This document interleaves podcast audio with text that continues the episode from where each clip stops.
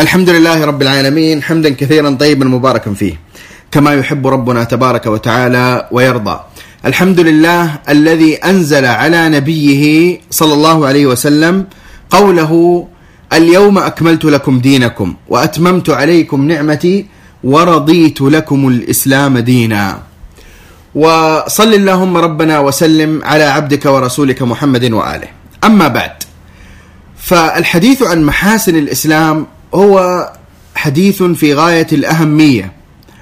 والحكم والمصالح والفوائد التي تترتب وتنبني على على الحديث عن محاسن الإسلام كثيرة جدا.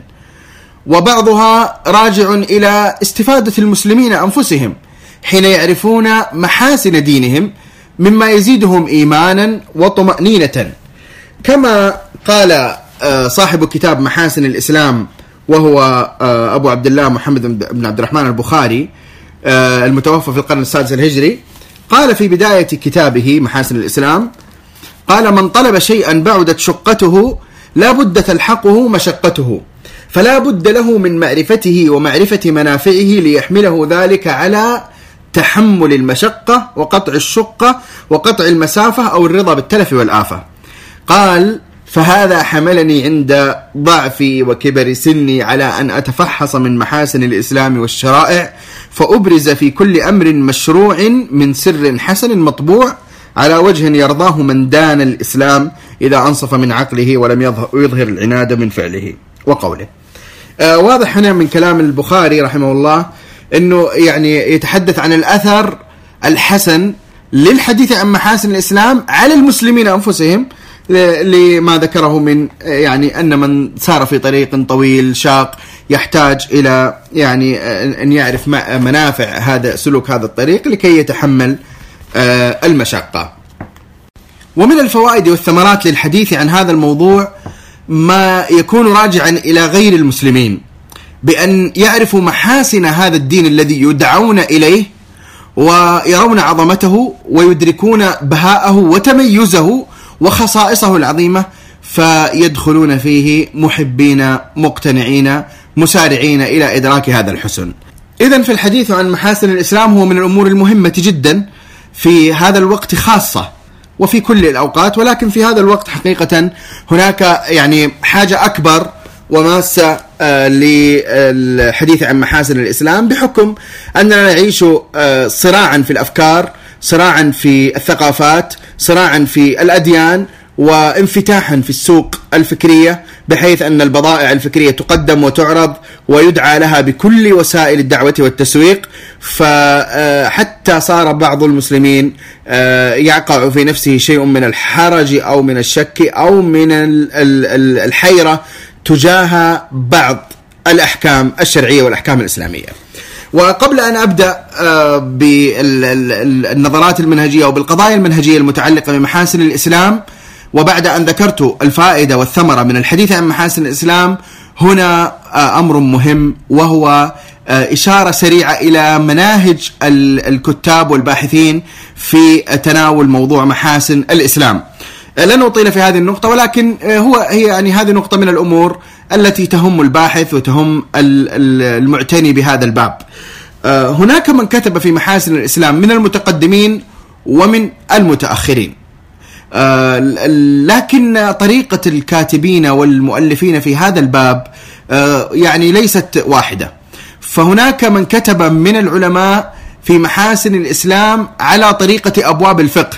تعلمون أن الفقه الإسلامي مرتب على أبواب بدءا من الطهارة فالصلاه فالزكاه فالصيام فالحج آه ثم بعد ذلك ترتيب أبواب الفقه انتقالا إلى المعاملات وإلى الحدود والجنايات والقضاء والشهادات وما إلى ذلك. فعدد ممن كتب في هذا الباب سار على نفس المنوال يأخذ أبواب الفقه بابا بابا ويذكر المحاسن التي تنبني على هذا الباب الفقهي فيتناول الأحكام الشرعية العملية الفقهية ويذكر محاسنها. وممن سار على ذلك آه الإمام أبو بكر القفال آه في كتابه محاسن الشريعة. فنجد أنه تناول يعني نجد في البداية مثلا باب ذكر ما يوجب طهارة الوضوء باب ذكر ما يوجب طهارة الاغتسال باب ذكر المسح على الخفين باب ذكر طهارة التيمم باب ذكر النجاسات باب أحكام الحيض باب أعداد ركعات الصلوات باب ذكر صلاة النوافل باب ذكر صلاة الجماعة إلى آخره ثم كتاب الجنائز آه، باب ما يعمل به في الموتى قبل الغسل كتاب بعدين كتاب الحج الزكاة الطعام والشراب اللباس والزينة الأيمان والكفارات إلى آخره. طبعا أي واحد درس الفقه حين يسمع آه، قراءتي لهذه الأبواب لا يشك أنني أقرأ من كتاب فقه. وليس من كتاب في المحاسن وفي المقاصد ولكنه كتاب في المحاسن وفي المقاصد. نفس الشيء في كتاب البخاري الذي ذكرته في البداية وهو آه، أبو عبد الله محمد بن عبد الرحمن البخاري في كتابه محاسن الإسلام. آه، لو أقرأ عليكم بعض طبعا هو صنف صنف كتابه على كتب. تعرفون البعض يقول باب كذا باب كذا وبعضهم يقول كتاب كذا وكتاب كذا. فمثلا لو أقرأ عليكم كتاب الوديعة ومحاسنها. كتاب البيوع ومحاسنه كتاب الصلح ومحاسنه كتاب الدعوة ومحاسنه كتاب الإجارات ومحاسنه كتاب الوكالة والكفالة محاسن الوكالة محاسن الكفالة كتاب الهبة كتاب الوصايا آه، كتاب الأشربة كتاب الشرب كتاب الشهادات كتاب محاسن القضاء إلى آخره. طبعا هذا آه، يعني يضمن معنى المحاسن أو لفظ المحاسن في التبويب ولكن تلاحظون أن الترتيب ترتيب أبواب الفقه الإسلامي وهذا مفيد جدا ولكن يعني مما يمكن أن يلحظ على أو يلاحظ على هذه الكتب أنها لا تتناول كليات محاسن الشريعة أو محاسن الإسلام. ف يعني قد يشير بعضهم إشارة سريعة إلى بعض محاسن الاعتقاد الإسلامي آه، ولكن آه، يعني مثل آه، مثل البخاري بدأ بكتاب الإيمان ولكن لكنهم لم يتناولوا أبواب الاعتقاد وأبواب الأصول الكبرى للإسلام بإفراد وبمحاولة استقصاء. عندنا طريقة أخرى للكتابة في محاسن الإسلام وهي الطريقة الشمولية. الطريقة الشمولية. فممن كتب في ذلك من المعاصرين الشيخ عبد الرحمن بن سعدي رحمه الله تعالى في كتابه الدرة المختصرة في محاسن الدين الإسلامي وقد كتب في بداية الكتاب الثمرات التي تترتب على الحديث عن محاسن الإسلام وواضح أن في الثمرات التي ذكرها الشيخ رحمه الله أنه ينوع بين الثمرات الراجعة إلى المسلمين والثمرات الراجعة إلى غير المسلمين وذكر في البداية أن الحديث عن محاسن الإسلام هو من أكبر أبواب الدعوة إلى الإسلام حتى ولو لم تبطل شبه المخالفين. هو تناول مجموعة من المحاسن سواء في الاعتقادات أو في العبادات بشكل إجمالي ولكن آه، آه، هذه الرسالة آه، تصلح ل يعني للقراءة الأولية للمبتدئين في القراءة. يعني يصلح أن يكون كتابا حتى لطلاب مثلا المرحلة المتوسطة ونحو ذلك.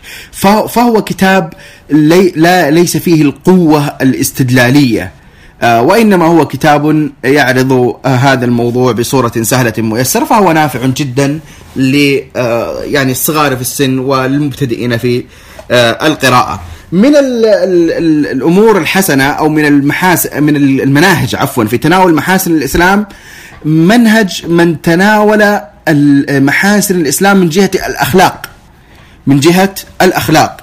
ومن أبرزهم آه، الدكتور محمد عبد الله دراز رحمه الله تعالى في كتابه دستور الأخلاق في القرآن. فهذا الكتاب آه، يعني وإن كان تناول النظرية الأخلاقية الإسلامية بشكل عام ويعني آه، قدمها أو قارنها ببعض النظريات الأخلاقية الفلسفية الأخرى إلا أنه في آخر الكتاب أفرد آيات القرآن التي تشكل المنظومة الأخلاقية الإسلامية. فكأنها أشبه ما تكون بنصوص الدستور القانوني ولكن من ناحية أخلاقية. ومنهم من اعتنى بباب محاسن الاعتقاد الإسلامي.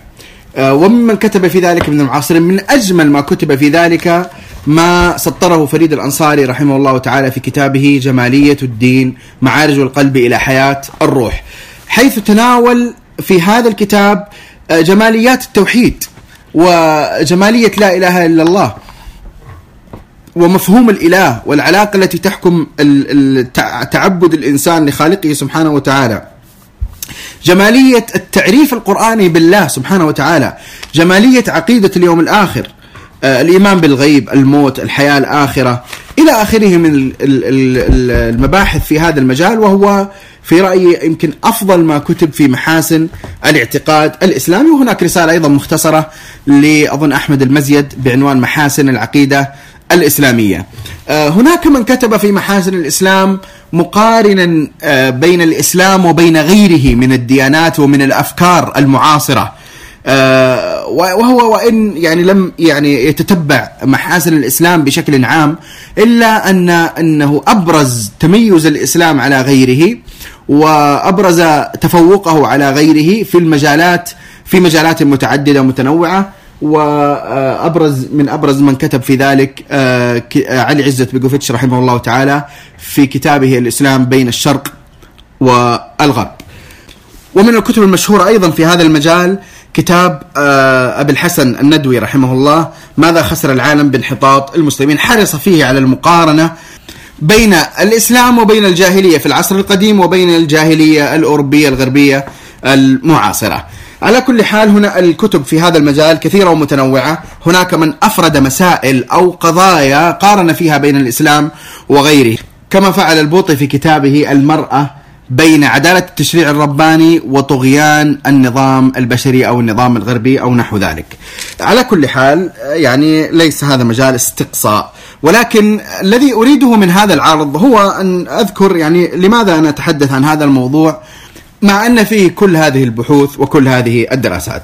حقيقة أنا أريد أن أتحدث عن هذا الموضوع لأركز على الناحية الاستدلالية. وعلى القضايا المنهجية في إحكام الحديث عن هذا الباب. وليركز على الأصول والكليات التي ينطلق منها إلى الحديث عن محاسن الإسلام، فلن استعرض في هذه المادة مثلا المحاسن التفصيلية للطهارة وللصلاة وللنكاح وللطلاق ولأنواع الفقه الإسلامي أو الأحكام الشرعية الإسلامية.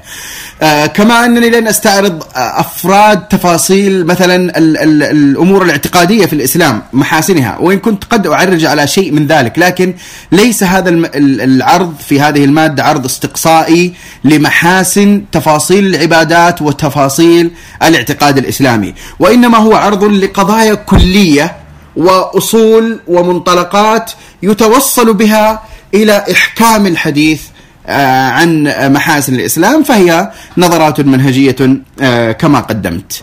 آه، أبدأ مستعينا بالله سبحانه وتعالى لأقول القضية الأولى، القضية المنهجية الأولى هي أن هذا الدين العظيم لا يمكن أن تفهم محاسنه ولا أن يتوصل إلى جمالياته إلا بإدراك نظرته الكلية للكون وللوجود وللحياة وللدنيا وللآخرة وللإنسان وللغاية من وجوده وإيجاده على هذه الأرض وللحكمة من التكليف الشرعي.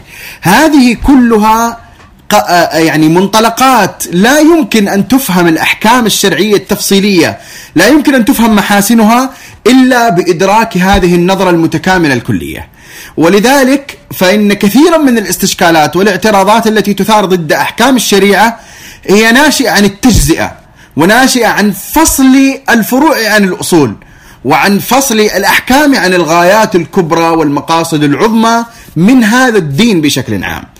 فإدراك هذا التكامل وهذه النظرة الشمولية عن الكون والحياة الإسلام لم يأتي ليشرع يعني ليكون مجرد مشرع لخمس صلوات في اليوم والليلة أو لإمساك عن الطعام من الصباح إلى من الفجر إلى المغرب في رمضان ولا لقضية الحج فقط. لا هذه أحكام هي كلها لتحقق مقاصد وغايات وحكم أعظم منها وأكبر من مجرد أداء العبادة دون استحضار هذه المقاصد الكبرى. لذلك اسمعوا معي هذا النص وتأملوا معي هذا النقل. إن الإسلام وهو يتولى تنظيم الحياة الإنسانية جميعا لم يعالج نواحيها المختلفة جزافا ولم يتناولها أجزاء وتفاريق وذلك أن له تصورا كليا متكاملا عن الألوهية والكون والحياة والإنسان يرد إليه كافة الفروع والتفصيلات ويربط إليه نظرياته جميعا وتشريعاته وحدوده وعباداته ومعاملاته. فيصدر فيها كلها عن هذا التصور الشامل المتكامل ولا يرتجل الرأي لكل حالة يا سلام. يقول ولا يرتجل الرأي لكل حالة ولا يعالج كل مشكلة وحدها في عزلة عن سائر المشكلات. ومعرفة هذا التصور الكلي للإسلام تيسر للباحث فيه فهم أصوله وقواعده وتسهل عليه أن يرد الجزئيات إلى الكليات وأن يتتبع تأملوا وأن يتتبع في لذة وعمق خطوطه واتجاهاته ويلحظ أنها متشابكة متكاملة وأنها كل لا يتجزأ وأنها لا تعمل عملا مثمرا للحياة إلا وهي متكاملة الأجزاء والاتجاهات. خاتمة الكلام يقول وطريق الباحث في الإسلام أن يتبين أولا تصوره الشامل عن الألوهية والكون والحياة والإنسان قبل أن يبحث عن رأيه في الحكم أو رأيه في المال أو رأيه في علاقات الأمم والأفراد. فإنما هذه إيش؟ فإنما هذه فروع تصدر عن ذلك التصور الكلي ولا تفهم بدونه فهما صحيحا. عميقا. ثم نبه تنبيها قال والتصور الإسلامي الصحيح لا يلتمس عند ابن رشد أو عند ابن سين عند ابن سينا أو, أو ابن رشد أو الفارابي وأمثالهم ممن يطلق عليهم وصف فلاسفة الإسلام.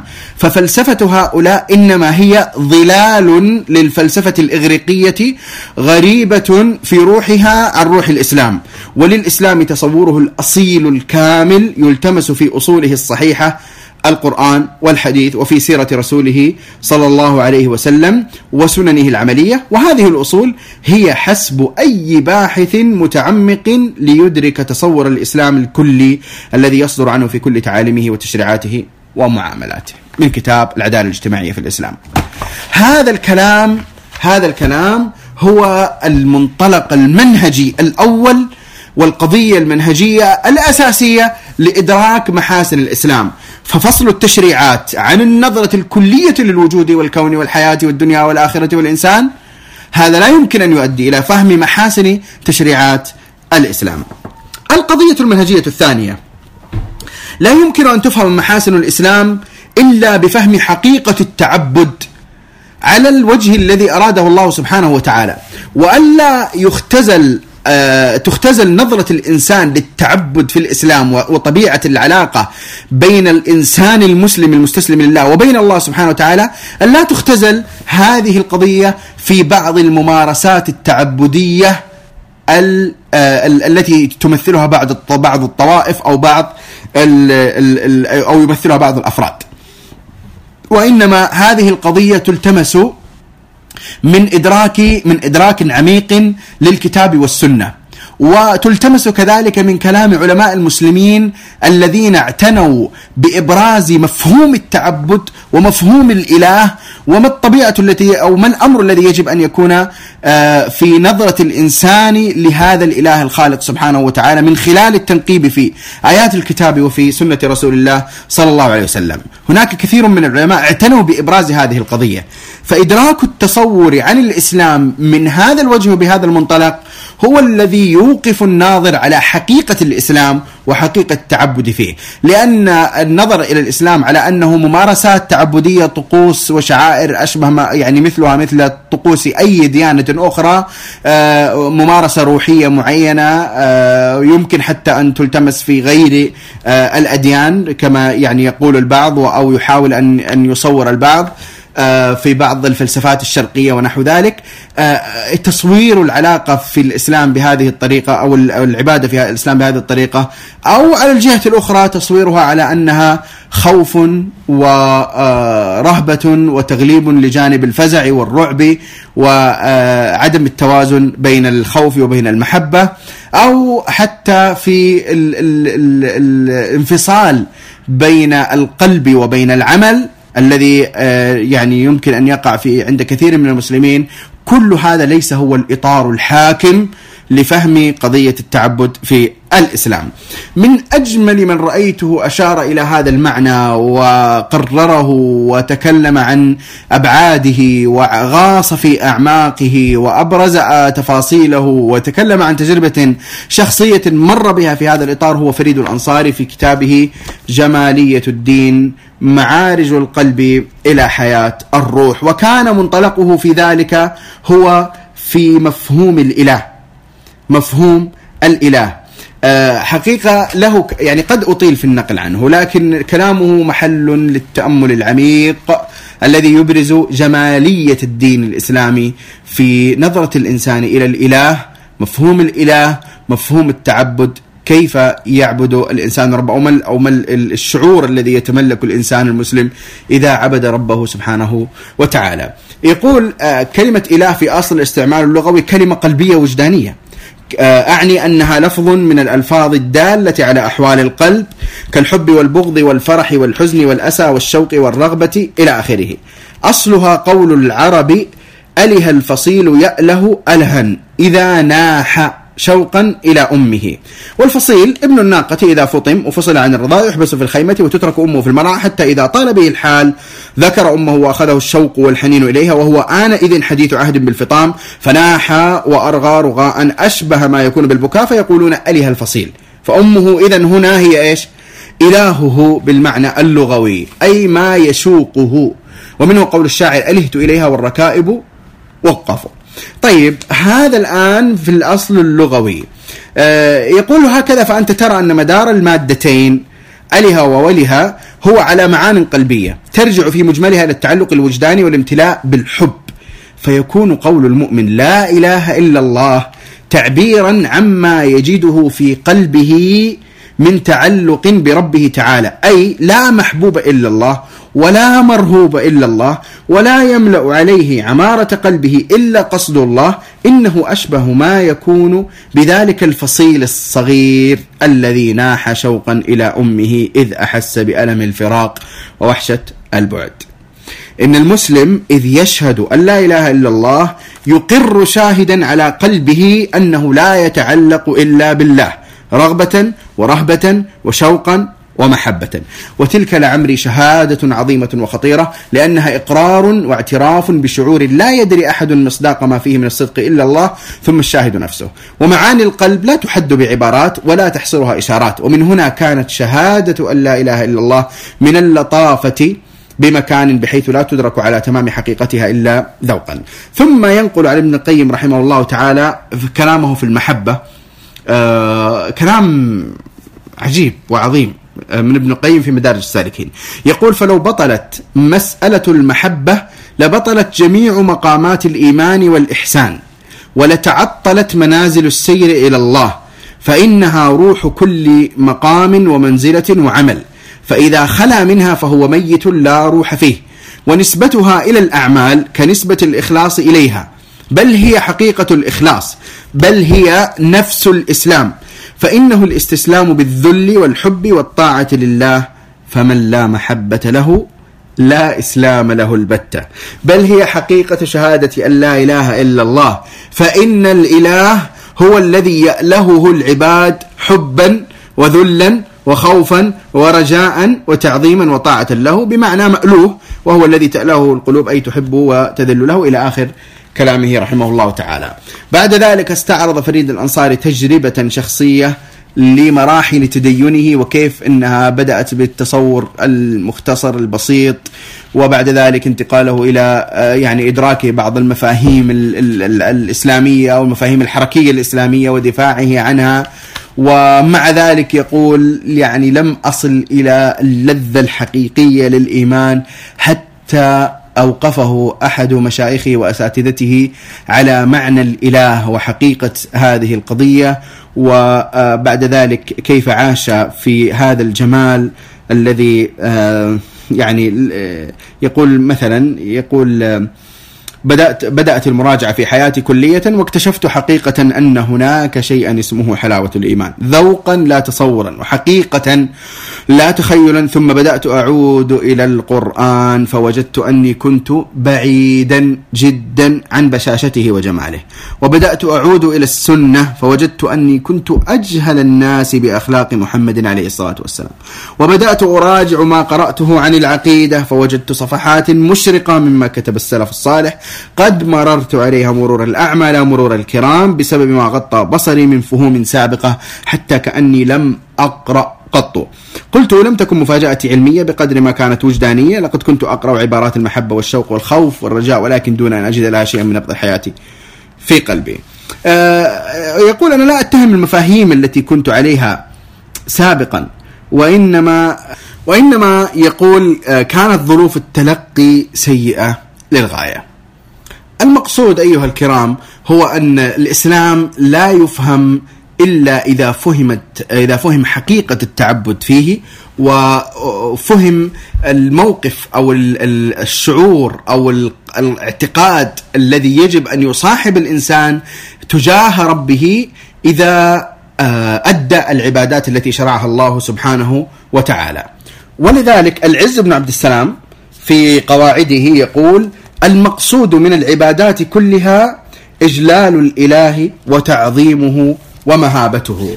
ومن يتأمل في كتاب الله سبحانه وتعالى آه، سيجد هذا المعنى ظاهرا وواضحا وكذلك من يتأمل في سنة الرسول صلى الله عليه وسلم حين مثلا تسمع حديث النبي صلى الله عليه وسلم إنما جعل الطواف بالبيت وبين الصفا والمروة ورمي الجمار لإقامة ذكر الله. فهذه عبادات موصلة إلى معان عظيمة وهي في نفس الوقت مأمور بها وأداؤها هو في الحقيقة من أداء التعبد والانقياد والاستسلام والخضوع والقبول لما شرع الله سبحانه وتعالى.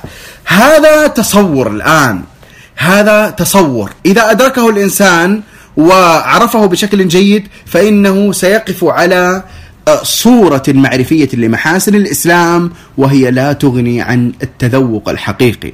فمحاسن الإسلام يمكن أن تعرف بالتصور ويكون هذا مدخلا ثم بالأداء والعمل فللإسلام طبيعة خاصة يهب الله سبحانه وتعالى من يؤدي عباداته على الوجه الذي أراد وأحسن في ذلك يهبه من آه، جمال الحياة ومن آه، آه، ومن حسن المعرفة ومن نور القلب ومن سعادة الروح ما لا يمكن أن يعبر عنه بالتعبير الذي يصفه بدقة كما قال آه، من قال من العباد إن نجد آه، من اللذة والعب في من اللذة والسعادة ما لو علم الملوك وأبناء الملوك ما نحن فيه لجالدون عليه آه، بالسيوف. إذا هذه القضية المنهجية الثانية، القضية المنهجية الثالثة هي أن أن من أهم أو من أبرز محاسن الإسلام التي توقف الناظر فيه على جماله وبهائه وتميزه أنه آه، دين قد جاء مبرهنا على كل أصوله على صحة كل أصوله. وهذه القضية لا تجدها في أي دين آخر ولا تجدها في أي توجه أو تيار أو آه، آه، يعني مذهب أو طائفة. فإنك إذا نقبت في المذاهب الدينية أو في الأديان آه، وإذا أخذت أبرزها وأشهرها فإنك لا تجد من البراهين القاطعة على صحة أصولها ما تجده في الإسلام. فإذا قلت مثلا الكتب الكتب التي بني عليها الكتب المقدسة التي تبنى عليها تلك الأديان إثبات صحة أصول هذه الكتب فيه من العسر والدخل والدخن الشيء الذي لا يوصف. ومن انقطاع الأسانيد وانقطاع الزمن الطويل ومن جهالة الكتاب ونحو ذلك. آه، مفهوم الإله أيضا آه، لديهم فيه إشكال كبير وهذا هذه قضية تأتينا إن شاء الله في النظرات المنهجية وهي المقارنة فإن المقارنة بين الإسلام وبين غيره في مختلف القضايا هي من أبرز ما يوصل إلى حسن الإسلام وتميزه وفرادته وخصائص ويعني تقدمه على غيره. فالبرهنة على صحة الأصول هذه لا توجد إلا في الإسلام بهذه الكثافة وبهذه القوة. فإنك تجد أن الأصل الواحد من أصول الإسلام يمكن أن يبرهن عليه بطرق كثيرة والطريق الواحد من هذه الطرق يضم فروعا آه، كثيرة جدا. ومن أبرز الأمثلة على ذلك حين نتحدث عن دلائل النبوة.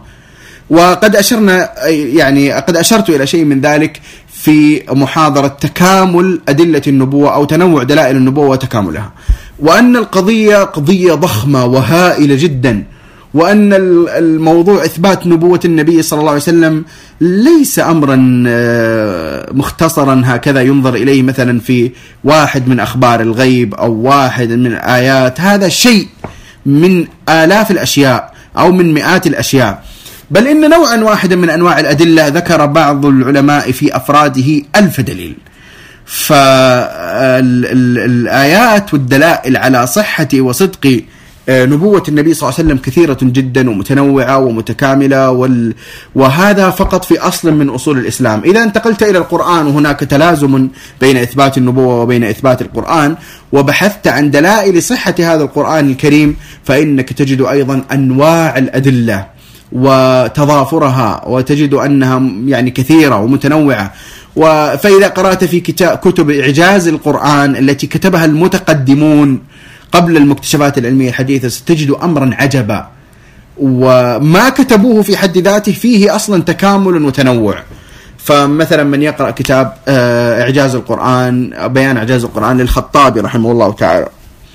أو من يقرأ كتاب إعجاز القرآن للباقلاني أو دلائل الإعجاز للجرجاني أو من يقرأ آه النبأ العظيم لمحمد عبد الله دراز سيجد أن قضية القرآن قضية عظيمة وإثبات صحة هذا الأصل هو إثبات بطرق كثيرة. فإذا ذهبت إلى قضية نقل القرآن وجمع القرآن ستجد أن في ذلك من الخصائص ما لا يوجد في أي ديانة أخرى.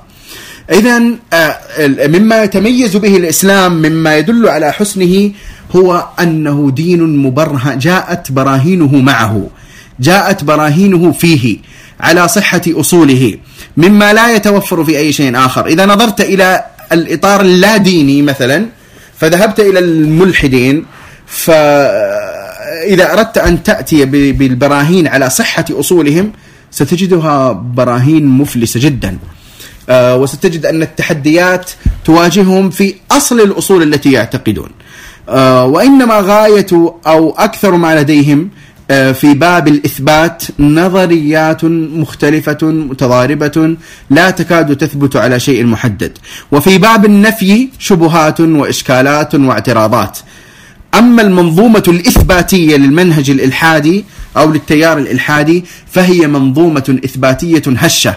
وكثير من الملحدين أصلا ليس عنده إثبات وإنما غاية ما لديه النفي غاية ما لديه النفي. فهم يتغذون على الشبهات. يعني دينهم أو مذهبهم أو توجههم أو تيارهم هو تيار إذا لم يأكل من رمم الشبهات فإنه لا لا يسمن ولا ولا يمكن ان أن يكون شيئا. وإنما هو توجه مبني على الاعتراضات والاشكالات والهدم. وأما البناء فهم أبعد الناس آه، عنه. وكذلك إذا ذهبت إلى الدين الربوبي أو الدين الطبيعي فإنك تجد ال ال ال أنهم يتفقون مع المسلمين أو مع الاديان الإبراهيمية في بعض القضايا حتى لا يتفقون في في في في يعني في تفاصيل الإله وصفات الإله وإنما في أصل إيجاد الكون من قبل خالق. لكن بعد ذلك الأصل الذي قاموا عليه في عدم آه تواصل الخالق كما يسمونه مع المخلوقين فإنه أصل هش. يستنقص من قدر هذا الخالق. ولا يوجد براهين بنائية آه، تدل على صحة هذا المعنى. وإنما غاية ما لديهم هي إشكالات هدمية. إشكالات هدمية. إذا هذا من أبرز محاسن الإسلام الكبرى التي آه، تثبت صحة هذا الدين.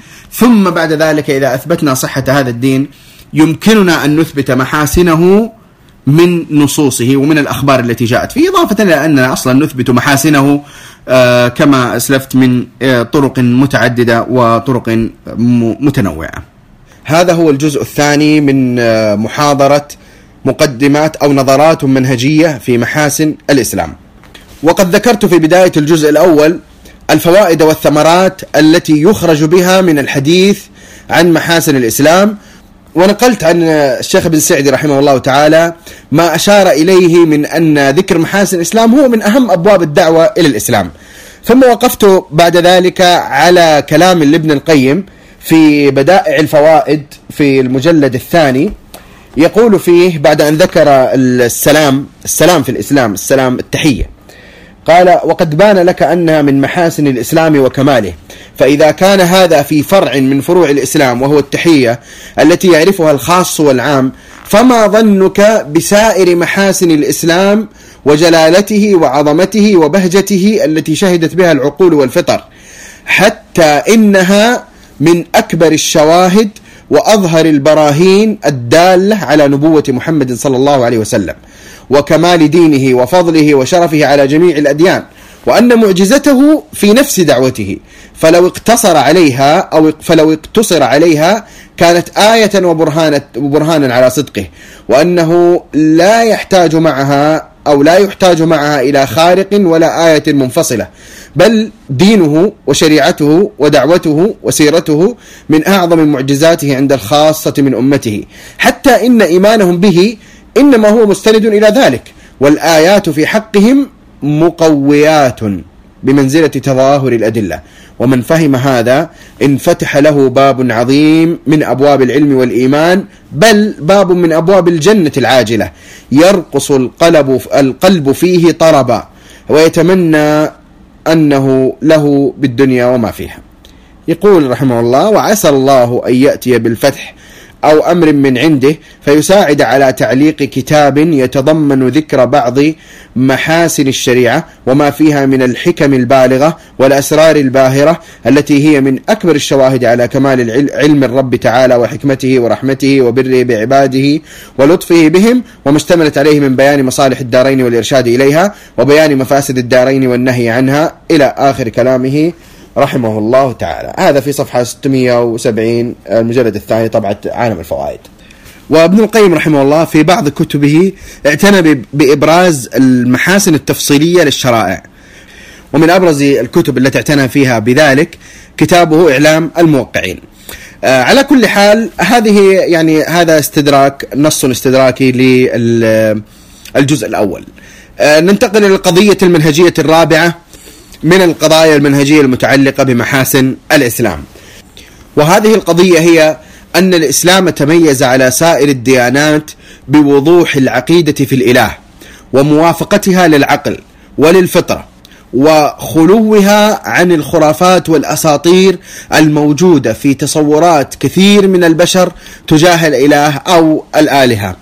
ولا يوجد تراث لأمة من الأمم المتدينة آه، يعظم الإله الواحد ويصفه بصفات الكمال والجلال وبالأسماء الحسنى وبتنزيهه عن النقائص كما يوجد عند الأمة المسلمة في كتاب ربها في القرآن الكريم وفي آه، ما صح عن نبيها صلى الله عليه وسلم. وهذه القضية من أظهر القضايا في دين الإسلام والاستدلال عليها لا يحتاج إلى كبير عناء. فالقرآن من أوله إلى آخره تمجيد وتعظيم وتنزيه لله سبحانه وتعالى. والسورة التي جعلت أعظم سورة في القرآن هي السورة التي تبدأ بحمد الله ثم آه، تصفه بأنه رب العالمين وأنه مالك يوم الدين وتبين العلاقة بين المخلوق وبين الخالق بالتعظيم الذي ينبغي للخالق بأنه لا يعبد إلا هو ولا يستعان إلا به. هذه أعظم سورة في هذا الكتاب متعلقة بالخالق. أعظم آية في كتاب الله سبحانه وتعالى هي أيضا متعلقة بالخالق من أولها إلى آخرها وهي آية الكرسي. الله لا إله إلا هو الحي القيوم إلى آخر الآية. ومجرد التأمل في آية الكرسي يوضح للمتأمل وللمقارن آه، في آه، تراث الأديان بأنه لا يوجد عند أمة من الأمم المتدينة تعظيم للإله بمثل ما في آية الكرسي. وإذا تأملت في الآية أو في السورة التي عدلت بثلث القرآن ستجد أنها سورة من أولها إلى آخرها تعظيم وتنزيه لله سبحانه وتعالى. فهذه قضية ظاهرة في أعظم سورة في القرآن وأعظم آية في القرآن وفي السورة التي عدلت بثلث القرآن وفي سائر آيات القرآن الكريم. بينما إذا نظرت في سائر الأديان في موقفها من الله سبحانه وتعالى أو من الخالق أو من الآلهة ستجد أن المقارنة آه، ستكون ظالمة. المقارنة بين الإسلام وبين غيره مقارنة ظالمة في باب الألوهية. فلا فلا عناء يجده الباحث في تفضيل الإسلام تفضيلا متقدما جدا على سائر ما سواه. وسواء آه، كان في الديانة الديانات الإبراهيمية آه، ففي تراث اليهود وفي كتابهم يعني صفات لله سبحانه وتعالى لا تليق به ولا تنبغي له. من الندم ومن الصراع مع بعض البشر ومن إلى آخره من الصفات التي لا تليق والتي لا تخفى على كل حال في آه، من يقرأ في العهد القديم. وبالنسبة للنصارى فغموض فكرة الإله والتكلف الموجود فيها والتثليث الذي آه، يعني يحتاج إلى عناء شديد ليدرك ويتصور بالعقل أو يقبل في العقل.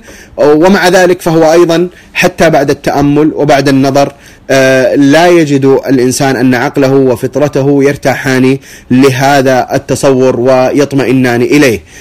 هذا غير تأليههم لبشر يأكل ويشرب وولد وفي ثقافتهم وتراثهم أنه صلب أيضا.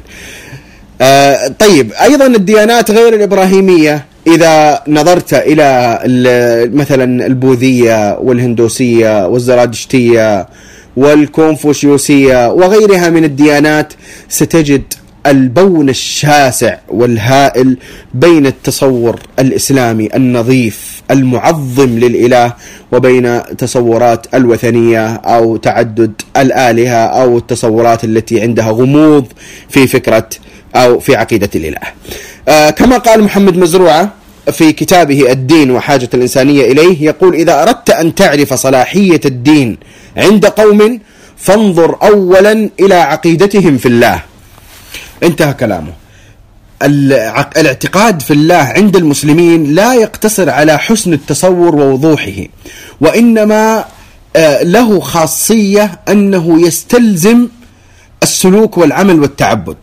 يعني من جلال وعظمة وكمال التصور الإسلامي عن عن الله عن الله سبحانه وتعالى أنه لا يقتصر على مجرد الوصف الكامل وإنما آه، وإنما هذا الوصف يقتضي التعبد والخضوع والذل لله سبحانه وتعالى.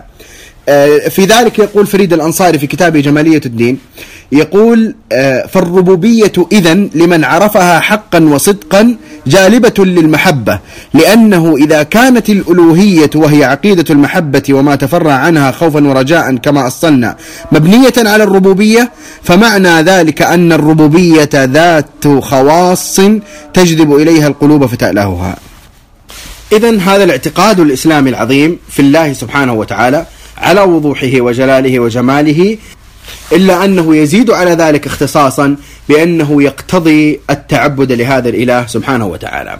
ومن المعلوم عند علماء الاعتقاد الإسلامي أن من أبرز الأدلة التي استدل بها الله سبحانه وتعالى على المشركين في أنه المستحق للإلهية وحده وللتعبد وحده الدخول أو الاستدلال بقضية الربوبية وصفات الله سبحانه وتعالى.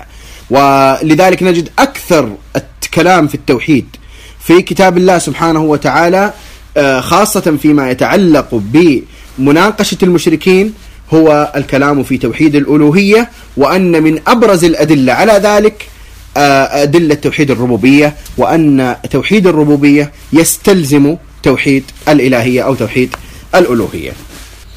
وهذا الأمر ولد عند المسلمين ارتياحا كبيرا في تصورهم عن الله سبحانه وتعالى. فهم لا يواجهون التحديات في أصل اعتقادهم. ولذلك أيضا نجد أن مثيري الشبهات والإشكالات في الغالب ينطلقون أو يوجهون سهامهم إلى أحكام عملية فرعية في الشريعة الإسلامية ولا يتوجهون إلى أصل تصور المسلمين واعتقادهم في الله سبحانه وتعالى لأنه تصور لا مدخل للطعن ولا للتشكيك فيه وهو تصور موافق للعقل ولمقتضيات الفطرة والنفس الإنسانية. وإذا اتضحت العقيدة في الله سبحانه وتعالى فإن ما وراء ذلك من أمور الاعتقاد سهل واضح بين يسير. بخلاف ما لو كان الأصل غير واضح فإن تفاصيل الاعتقاد الأخرى سيكون فيها إشكال.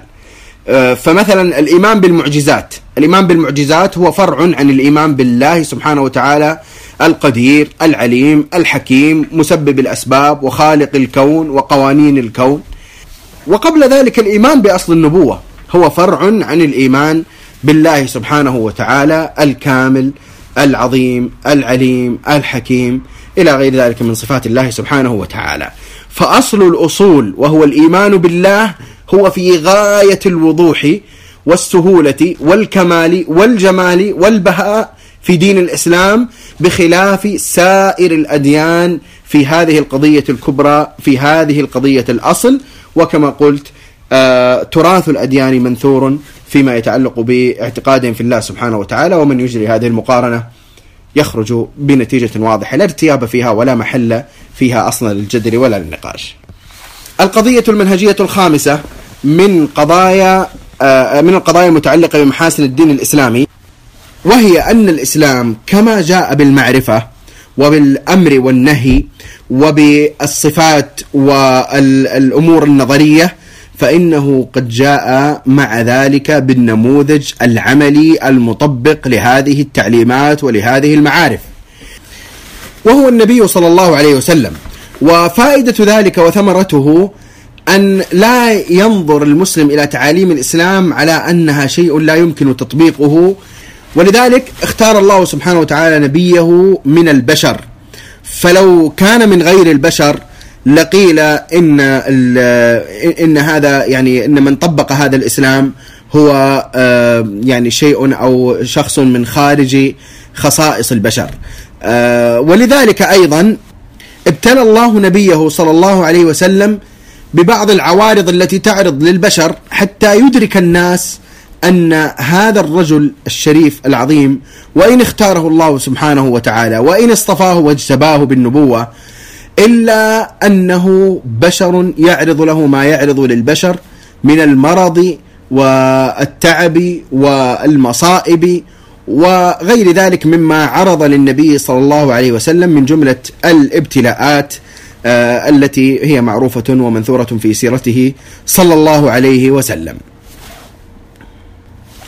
ثم تفاعل أمة محمد صلى الله عليه وسلم مع هذا النموذج العملي تفاعل مذهل وتفاعل آه، يعجز اللسان عن وصفه والتعبير عنه لأنه لا يوجد شخصية على في التاريخ كله لا يوجد شخصية في التاريخ كله اعتني بأقوالها وأفعالها وتسجيل سيرتها ودقائق أحوالها كما اعتني بالنبي صلى الله عليه وسلم. وهذه مكتبات الدنيا شاهدة على صدق هذا الكلام. والدراسات التي كتبت اولا الأقوال أحاديث الرسول صلى الله عليه وسلم وأفعاله هذه آه، يعني استحدث المسلمون لأجل حفظها قانونا علميا هو أجل وأدق وأدق قانون لحفظ الأخبار ومروياته وهو علم الحديث. فعلم الحديث لم يعمل ولم يستحدث ولم آه، يعني يبتكر إلا لأجل حماية أقوال الرسول صلى الله عليه وسلم من أن يدخلها التغيير. كذلك الكتب المؤلفة في سيرته الشاملة ما يتعلق بمولده ونشأته وحياته قبل النبوة ومرحلة النبوة والمرحلة المكية بعد ذلك ثم المرحلة المدنية كل التفاصيل المتعلقة بسيرته وبمراحل حياته هذه علم كامل كتبت فيه مئات الكتب على مر تاريخ آه، المسلمين. وهناك كتب كثيرة أيضا استخلصت بعض الثمرات السلوكية والأخلاقية المتعلقة بحياة الرسول صلى الله عليه وسلم وهذه أيضا كبيرة جدا. على كل حال من محاسن الإسلام أنه دين جاء بالمعرفة وبتطبيقها وجاء بالتعليمات وبالنموذج الذي امتثلها وجاء بالأخلاق وبالنموذج الذي طبق هذه الأخلاق في حياة الرسول صلى الله عليه وسلم نجد الامتثال التام والكامل والصورة المثالية لتطبيق ما أمر الله به في القرآن. ولذلك قالت عائشة رضي الله عنها كما في صحيح مسلم عن النبي صلى الله عليه وسلم كان خلقه القرآن. القضية المنهجية السادسة من القضايا المنهجية المتعلقة بمحاسن الإسلام هي أن مما يبرز محاسن الإسلام ويرسخها في النفس النظر إلى أحوال الجاهلية سواء ما كان منها متقدما أو ما كان منها متأخرا.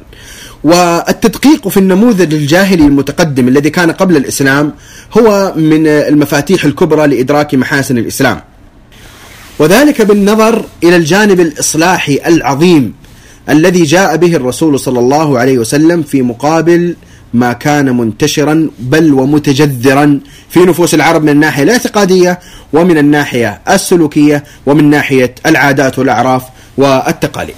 وهناك عبارة مشهورة لولد يورانت في كتابه قصة الحضارة وبالمناسبة يعني ما تكلم به عن الرسول صلى الله عليه وسلم في هذا الكتاب آه، هو لم يكن آه، لم يكن يعني معترفا للرسول صلى الله عليه وسلم بما ينبغي له بل إنه أشار إلى بعض الطعونات في الرسول صلى الله عليه وسلم ولكن يأبى آه، من يعني يأبى تأبى الحقيقة ويأبى تأبى الموضوعية على من ينظر في سيرة الرسول صلى الله عليه وسلم إلا أن يعترف صاحبها بما اعترف به وولد ديورانت في آه، كتابه قصة الحضارة في الجزء آه، الثالث عشر في صفحة 47 يقول تأملوا في هذا النص وإذا ما حكمنا على العظمة بما كان للعظيم من أثر في الناس قلنا إن محمدا كان من أعظم عظماء التاريخ فقد أخذ على نفسه أن يرفع المستوى الروحي والأخلاقي لشعب ألقت به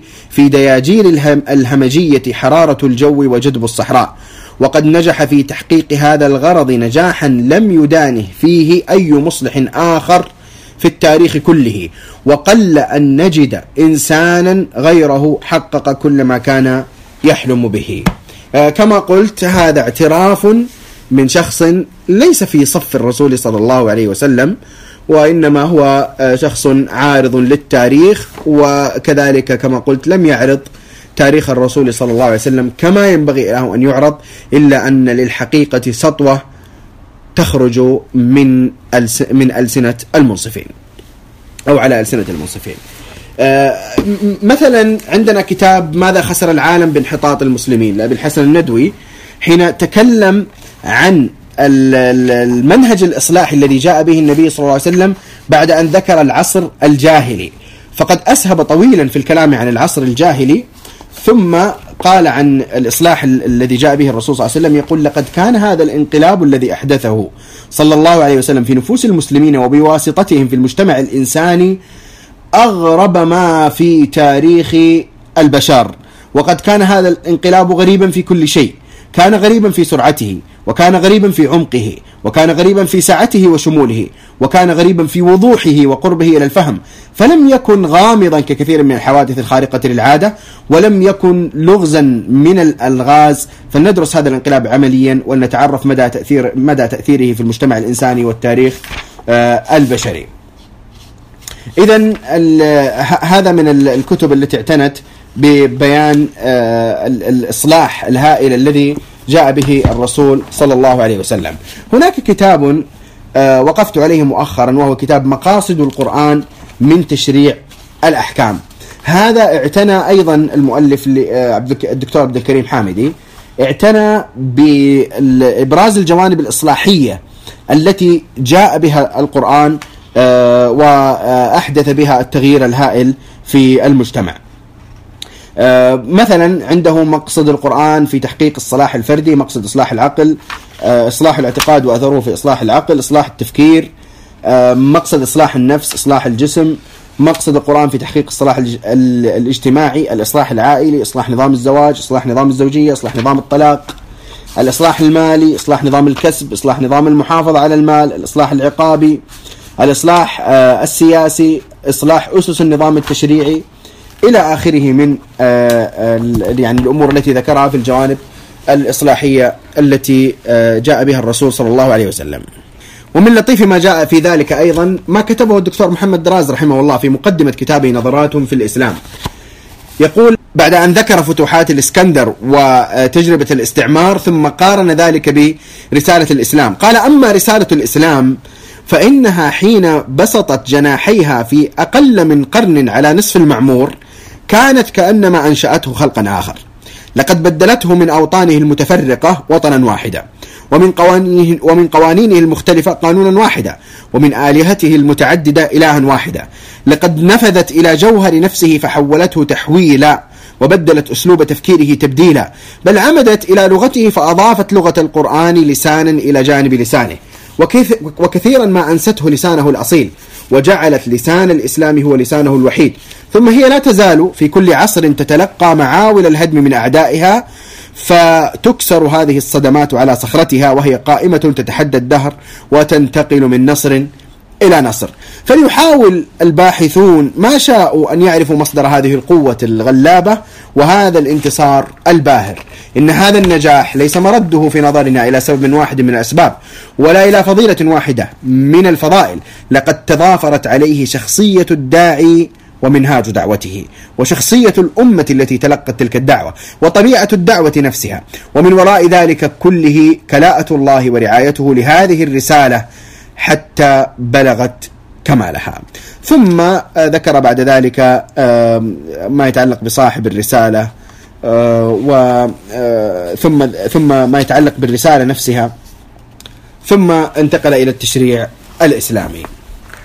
وإذا كان العلم الحديث العلم الطبيعي الذي يرفع رأسه على أنه المنافس الأوحد بل هو في نظرهم المتغلب على الأديان إذا كان يفخر بأنه أصلح أحوال البشرية أو تقدم بالبشرية عما كانت عليه قبل ذلك. فالمنتصرون للعلم الطبيعي المغالون فيه لا يفتؤون من ذكر الحالة الانتقالية الهائلة التي انتقلت فيها البشرية مما قبل العلم الطبيعي إلى ما بعد آه، النهضة العلمية الحديثة. ولكن إذا أردنا أن ندقق في هذه القضية تحديدا فسنجد أن أن النهضة العلمية الطبيعية على أنها نهضة مذهلة متجاوزة لمقاييس التقدير العادي إلا أنها نهضة جزئية نهضة في مجال معين في مجال محدد. وهو مجال المادة فهي نهضة علمية مادية بحتة. هي متعلقة بما يخدم الإنسان في حدود عيشه في هذه الحياة في حدود عيشه حتى ليس من كل الجهات وإنما من جهة واحدة مادية. وأما أن يكون لها أثر على الإنسان من جهة تحديد قيمه وأخلاقه ومعايير ذلك أو من جهة الإجابة عن أسئلته البشرية الكبرى الغائية أو عن أو أن يكون لها الأثر في إصلاح الإنسان من جهة سلوكه ومن الناحية الاجتماعية والأسرية فهذا كله بعيد كل البعد عن النهضة العلمية الحديثة وآثارها. هذا فضلا آه، عن أن المجال الذي نهضت فيه أو الذي ارتفعت فيه هذه هذه النهضة آه، وهو مجال الحس والمادة والتقدم البشري المحسوس إلا أنها مع ذلك قد أتت بالكوارث على الإنسان وعلى البشر في هذا المجال نفسه. وما هذه الملايين التي قتلت في الحروب الإنسانية في العصر الحديث التي لا يوجد لها, لها نظير ولا مثال على مر تاريخ البشرية. هذا كله آه، ساهم في في في تكثير عدد القتلى وفي تشويه الأجنة وفي تدمير الحياة البشرية. ساهم في ذلك كله ما أنتجه العلم الحديث من أسلحة الدمار الشامل ونحو ذلك. يقول ريتشارد كوك وصديقه في كتاب آه، انتحار الغرب يقولان وتضاعف الشك في العلم على نحو ضخم وتعمق نتيجة لفظائع هيروشيما. والخوف الحقيقي نفسه. وقد أعطى تبريرا كافيا في أزمة صواريخ كوبا في عام 62 ميلادي من أن الترسانات النووية كانت تستطيع أن تدمر الحضارة الإنسانية. وقد عبر العلماء البارزون بصوت عال عن شكوكهم. وقال أينشتاين بعد هيروشيما لو كنت أعرف أنهم كانوا سيعملون هذا لكنت عملت صانع أحذية هذا الكلام في صفحة 140 من النسخة المترجمة لكتاب آه، انتحار الغرب. وأيضا هناك عبارات متعددة في التعبير عن هذا آه، المعنى. ومن أهم الأمور أن العلم الطبيعي أو أن هناك فلاسفة وعلماء تنبهوا إلى أن العلم الطبيعي لم يغطي آه، أو لم يتعامل مع الإنسان بالنظرة التكاملية للإنسان. وإنما اختزل مكونات الإنسان في آه، نظرة مادية جزئية. ومن أشهر المفكرين الذين اعتنوا بإبراز النقص في النظرة المادية للإنسان المفكر المصري عبد الوهاب المسيري رحمه الله تعالى. وقد اعتنى بذلك عناية خاصة ونثر نقوداته على النظرة المادية للإنسان التي تفكك الإنسان. نثر ذلك في آه، آه، يعني في منشورات أو في كتب أو في مواضع كثيرة من كتبه بل وأفرد كتابا في ذلك وهو كتاب النظرة المادية أو الفلسفة المادية وتفكيك آه، الإنسان. في كتاب آلام العقل الغربي لريتشارد تاباس آه ذكر أن عددا غير قليل من المراقبين آه هو يتكلم عن مرحلة تطور العلم الطبيعي أن عددا غير قليل من المراقبين يشعرون بأن من شأن مثل هذه التطورات أن تكون نذر شؤم ممهدة لقلب القيم الإنسانية رأسا على عقب. وخلاصة الأمر أن العلم الطبيعي إذا كان أنصاره والغلاة فيه يقارنون بين حال البشرية بعد النهضة العلمية الحديثة وقبل النهضة العلمية الحديثة فإن لنا تمام الحق أن نقارن بين حال البشرية وخاصة في آه، المنطقة العربية قبل بعثة النبي صلى الله عليه وسلم وبعد بعثة النبي صلى الله عليه وسلم. آه، فالانتقال الهائلة الإصلاحية هي انتقالة لا تقارن أبدا بفضائها الرحب وبسعتها وشموليتها لا تقارن بالصورة المشوهة المختزلة التي شوهت الإنسان واختزلته في إطار مادي ضيق وهو ما آه، يتعلق بالنهضة العلمية الحديثة. فهم يقارنون ونحن نقارن وشتان بين المقارنتين بين مقارنة تختزل الإنسان وتفكك الإنسان وبين مقارنة تنظر إلى الإنسان نظرة تكاملية في كل جوانبها. وما التأخر الذي نحن فيه الآن بسبب تعاليم الإسلام؟ بسبب التزام بتعاليم الإسلام. بل هو تأخر بسبب البعد عن هذه التعاليم. وهذه النهضة التي يفاخرون بها ليس في الإسلام ما يعارضها. ليس في الإسلام ما يعارض النهضة بالعلم ولا التأمل في الأرض ولا استغلال موارد الأرض ولا التنمية التي آه، يمكن أن آه، ترتقي بالإنسان في العمارة والمادة. آه، فليس عندهم معطى يتميزون به علينا من جهة التنظير في هذه القضية إلا أنهم عملوا. والإشكال أنهم بعد أن عملوا اختزلوا وغالوا في هذا العمل. لكن نحن في ثقافتنا الإسلامية في مواردنا الإسلامية في عفوا في في المصادر الإسلامية التي نصدر عنها آه، نتفق معهم في أصل التنظير من جهة أن الإسلام لا يمانع ولا يعارض هذا التقدم المادي بل يدعو إلى التأمل والتفكر والاستفادة من آه، خيرات الأرض وهذا مقتضى ما سخر الله لنا آه، من خيرات الأرض كما ذكر ذلك في كتابه سبحانه وتعالى ولكن نفترق عنهم في أن أو نتميز عنهم في أن إصلاحنا كان اصلاحا شموليا آه، عاما متنوعا ليس مختزلا ولا ناقصا ولا مشوها.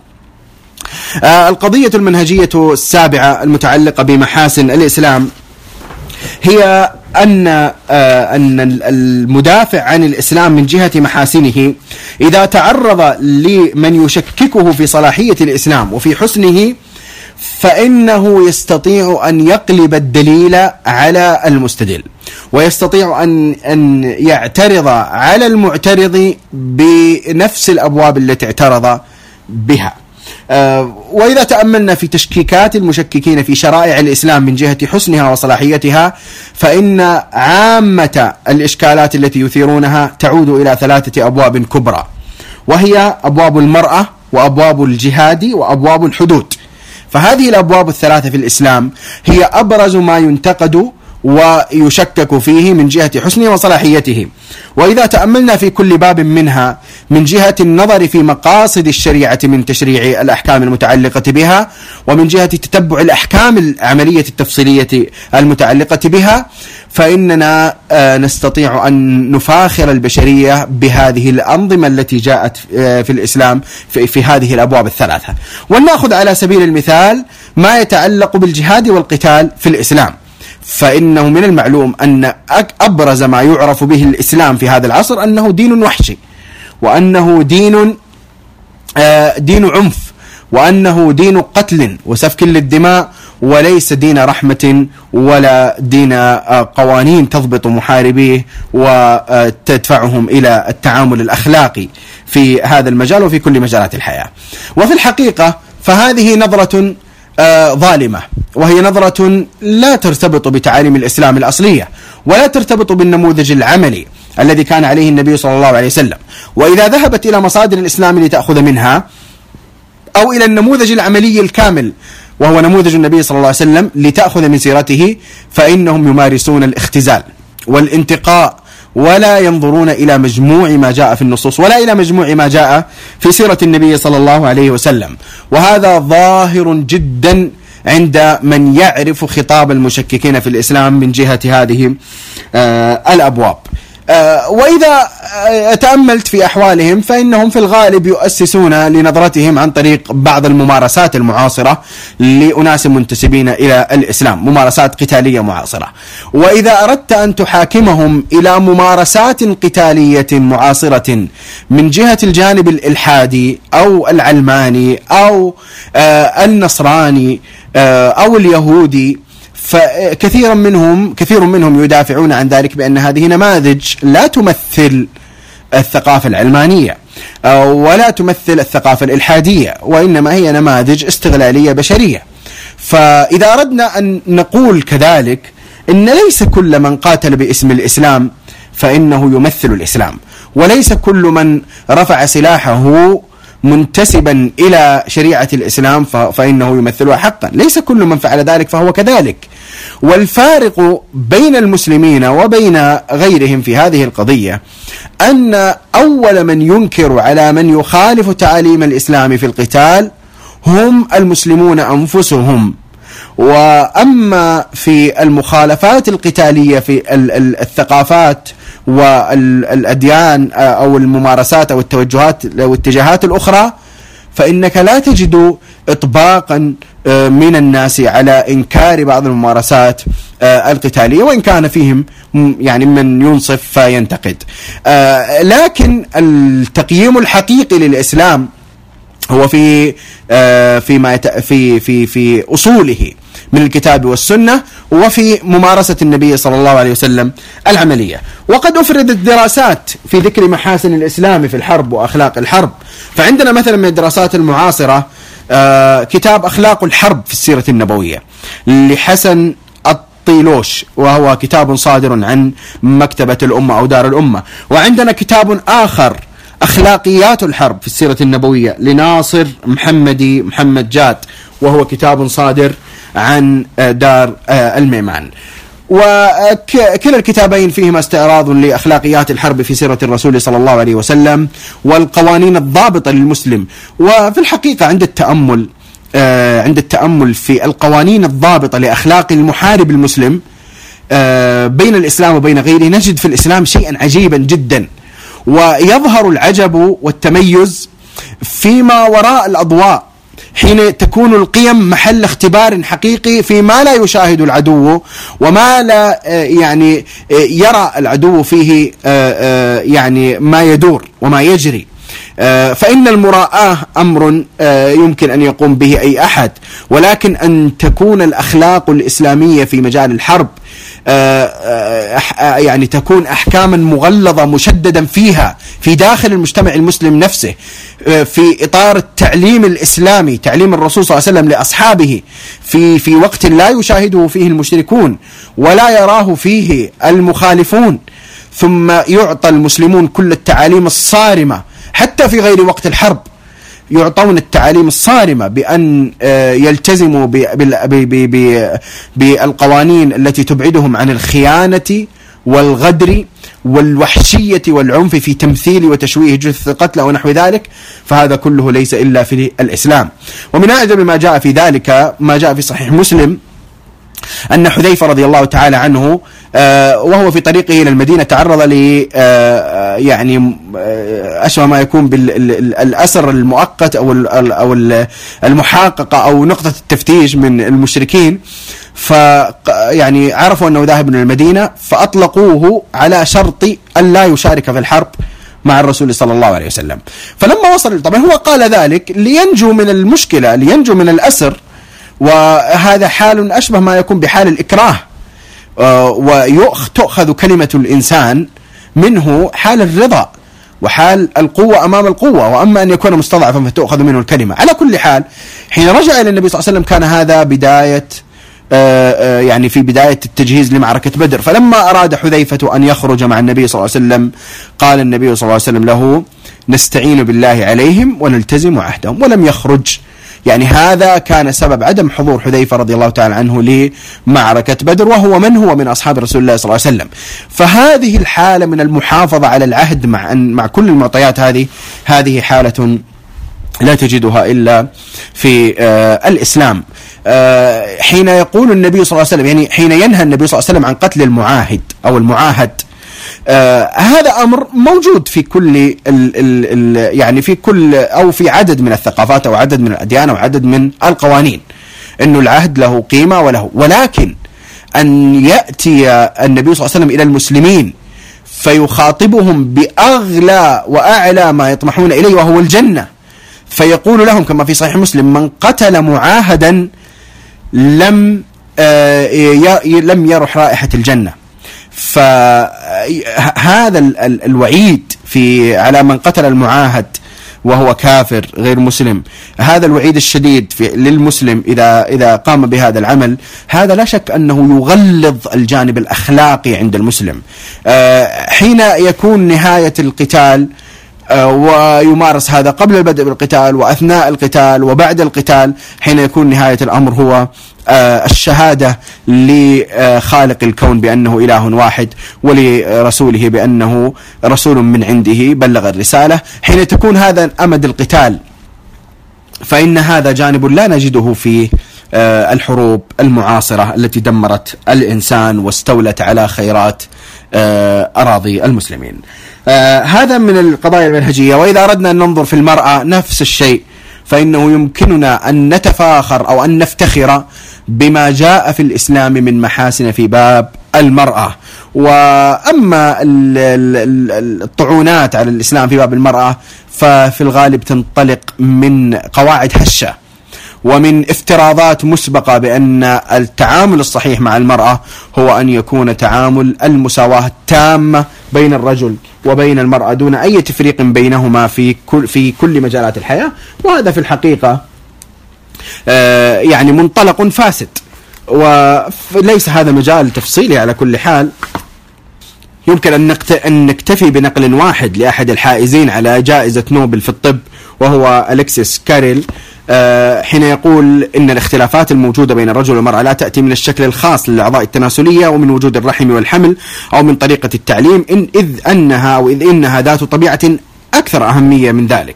إنها تنشأ من تكوين الأنسجة ذاتها ومن تلقيح الجسم كله بمواد كيميائية محددة يفرزها المبيض. ولقد أدى الجهل بهذه الحقائق الجوهرية بالمدافعين عن الأنوثة إلى الاعتقاد بأنه يجب أن يتلقى الجنسان تعليما واحدا وأن يمنح قوى واحدة ومسؤوليات متشابهة. والحقيقة أن المرأة تختلف اختلافا كبيرا عن الرجل فكل خلية من خلايا جسمها تحمل طابع جنسها. والأمر نفسه صحيح بالنسبة لأعضائها.